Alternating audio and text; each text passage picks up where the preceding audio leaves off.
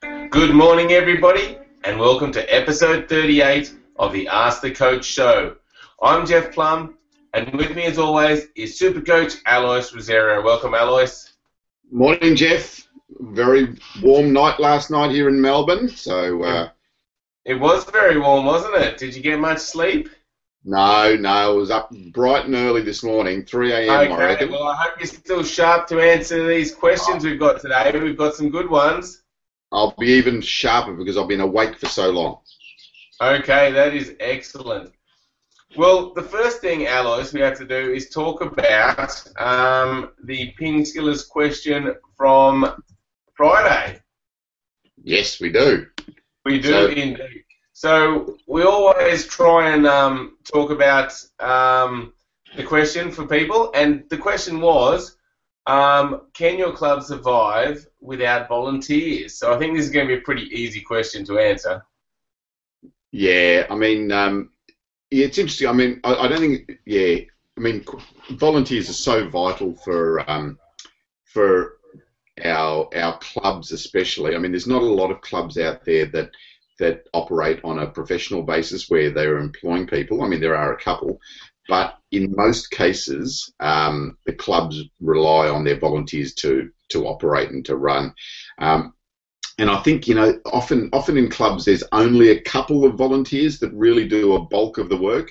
You know, there's probably only uh, one, two, or three people that that really um, make each club run. So, you know, probably um, I, I, think you know what you guys out there need to focus on is just seeing who actually does your work, and maybe just seeing if you can give them an hour of your time every now and then. And if you can, great, because that will make a big difference to how the club uh, club runs and operates. Great, excellent suggestion. Yeah, there, Alois. Yeah, it is always helpful um, to the volunteers doing all the work if you can help out a little. So, great suggestion. All right, that brings us on to today's Ping Skillers question, which is Should edge balls be ruled as out? Uh, that's an interesting question, Alois. Um, what made you think of that question? Well, yeah, we did get a we did get a comment um, on our Ask the Coach from um, from someone. So um, yeah, there's there's already some interesting thoughts on there. But yeah, it'd be really good to hear your thoughts and see your thoughts um, here and just see what you think about that. It's an interesting idea. Indeed. All right, well, um, Alois, let's just test how sharp you are with the first question of the day. Okay, it's from Dimmer, and Dimmer says, I have a question about short pushing. Is there a difference uh, for doing a short push compared to a long push, and if so, how does it differ? Yeah, so Dimmer, the, the basic the basic um, technique is the same. So we're thinking about using um, a nice open bat, I'm just going to get rid of my um, name down there. You don't need to know who I am anymore. Um, um have a nice open bat when you're pushing, um, so that when you push through, you, you're generating a little bit of backspin yourself. So for the longer push, the stroke becomes a little bit longer, and you push the bat out towards where you want the ball to go. For the short push, there's a couple of differences. One, you need to get the ball as early as possible off the bounce. So by getting the ball early off the bounce, you're also getting it closer to the net, and that means that you can touch the ball um, closer onto the other person's side of the table as well.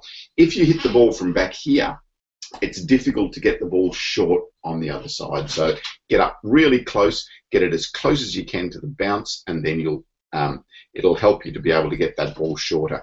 The other thing, is, and this is a really common one, that you don't need to push very much forward, or you don't have to have a lot of forward momentum with your racket when you're when you're doing the short push. It's almost like you're just providing the angle of the racket and let the speed of the ball hit the racket and go back on the table. You might need a little bit of push this way and that way just to get it over.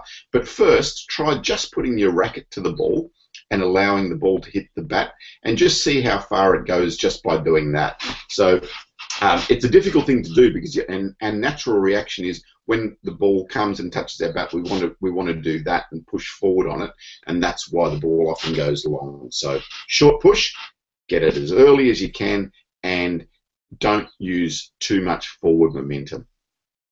Okay, Good tips, Alois. All right, Dimmer, get out there, try those tips, and see if it helps you with your short push.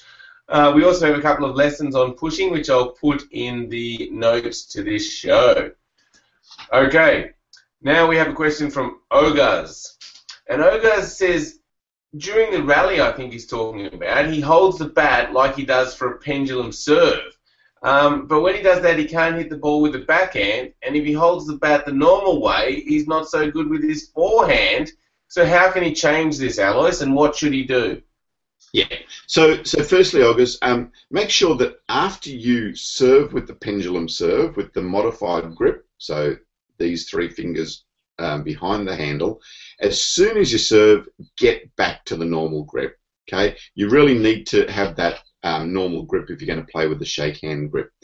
So you're saying that um, the the backhand becomes difficult um, with the penhold grip. Certainly does. So that's why you need to have that normal grip. For the forehand, you don't need to squeeze the back too tight. Maybe that's what you're doing. Maybe you've got um, too tight a grip. Once you tighten your grip, it's hard to um, use your wrist in your hand. So keep your hand a little bit more relaxed so that you can can um, still angle the bat correctly when you're playing the forehand. If it's tight, you're going to tend to play a lot of forehands across the table and off the side of the table. So keep it nice and relaxed so that you can hit the ball into the direction that you want to. So give that a go, Augers. Um, that's um, yeah, but but mainly, really, you do need to get that correct grip on the racket um, for the rally as well.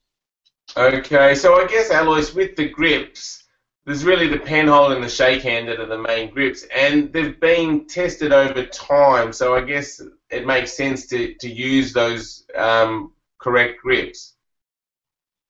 It does, yeah. Um, it does get tested over time, but um, yeah, there's another there's another thought that we can start to think about maybe later on. Okay, is this a suitable grip for table tennis? And we can uh, we can examine that in uh, in future shows. Okay, excellent. All right, Alois, let's move on. Antonius has a question for us, and he says, "I'm just wondering, how does a pen holder play as a defender? I don't see many pen holders defending." Yeah, penholders uh, in general, um, or, or, sorry, defenders don't usually use the penhold grip.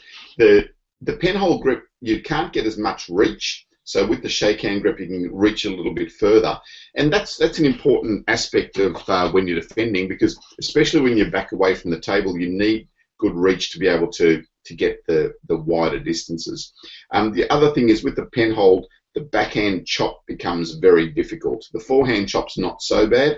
The backhand chop becomes difficult, and again, um, it's a limited reach out there on the backhand side. So that's why uh, you'll find that most defenders will use the shake hand grip. There are a couple um, of defenders that have used the penhold grip and reasonably successfully, but um, yeah, they're a rare commodity. So if you're thinking about defending, you're better off just going with the shake hand grip.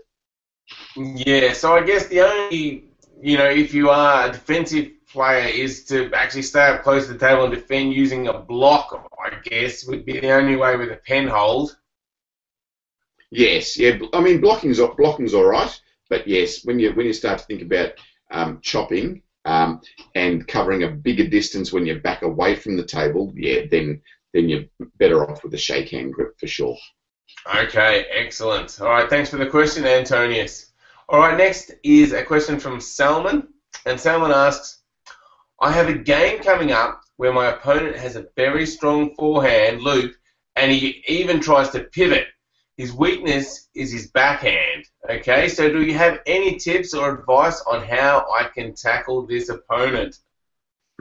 Yeah, certainly do, Salman. So this is um, this is something that you can really start to play on. So often, often I see that um, players that have got really strong forehands do like to pivot and play around from their backhand corner, and they're actually stronger at playing their forehand from their backhand corner because they've had to do that so much um, in their in their playing career because everyone plays the ball into their backhand side, so they get really good at pivoting and making the forehand from the backhand corner. But often they're not as strong playing their forehand from the forehand corner. So that's the first thing. Think about maybe pushing the ball out wide to their forehand first and getting them to to um, to utilize their forehand from there. The other thing that that does is that when you move them out wide onto their forehand, it then exposes their backhand side. So then to recover, they need to come back and play a backhand on the next ball. So, so often, if a player is strong on, with, on the forehand side and weaker on the backhand, try going wide out to their forehand first and then going into their backhand on the next ball. So that's a, a really sound match strategy. Okay, that sounds good, Alois. So should we try that on every point, or are they going to start to get used to us playing out wide to the forehand? Yeah, no, certainly, certainly not every point. So yeah, you with with all tactics, tactics you need to vary it a little bit, but that's a really a good basic strategy. So go out there wide to the forehand first. Sometimes then you'll see that they will start to creep over a little bit and start to be ready for that wider forehand. So that's when you need to start to change tactics, play the first ball to their backhand. So then, after that, they'll start creeping around here again, and that's when you go back um, wide to their forehand. So tactics are a lot about being aware of what your opponent's doing each point and um, just adjusting each point to to what you see that that they're up to. So in this in this situation, really watch carefully, and you'll you'll start to notice if they just start to creep around on the return of serve, or after they serve, they'll take up this position rather than a more um, uh, square on position to to be ready for that wide forehand. Mm, yeah, it's a very interesting point, Alois, and I can see from your answer here that tactics are important. There's a few basic things you can learn about each opponent uh, that can make a big difference in your game. And um, we do have the Ping Skills Vault to record your tactics against your opponent. So if you're not using that, make sure you start um, and put in your tactics against each player. So Salman, uh, go in, create an opponent for this guy, and write your tactics there, and then you can revise them. And just a little bit of thinking along those lines, Alois, against each different player can make a huge difference, can't it? Yeah, it makes it makes a big difference um, in the end result. You know, like in, if if you're always pushing to their backhand corner and they're good at it, then you're not exposing their their weaknesses. So that's where if you do find that little weakness, make sure you go to the vault, write it down, because the next time you play them, you don't you won't have to work it all out again. You've already got it there. You can check it up. Uh huh. The last time I played against Jeff, this is what I did. Um, and you can start with those tactics straight away. Excellent. All right. Well, great question, Salman. And um, try out those uh, little tactics and let us know how you go. All right. Well, that wraps up another show. Thanks everyone for watching. Make sure you check out our website www.pingskills.com and sign up for our free newsletter. All right. Thank you, Alois. Okay. Thanks, Jeff. Have a great day, Ping Skillers.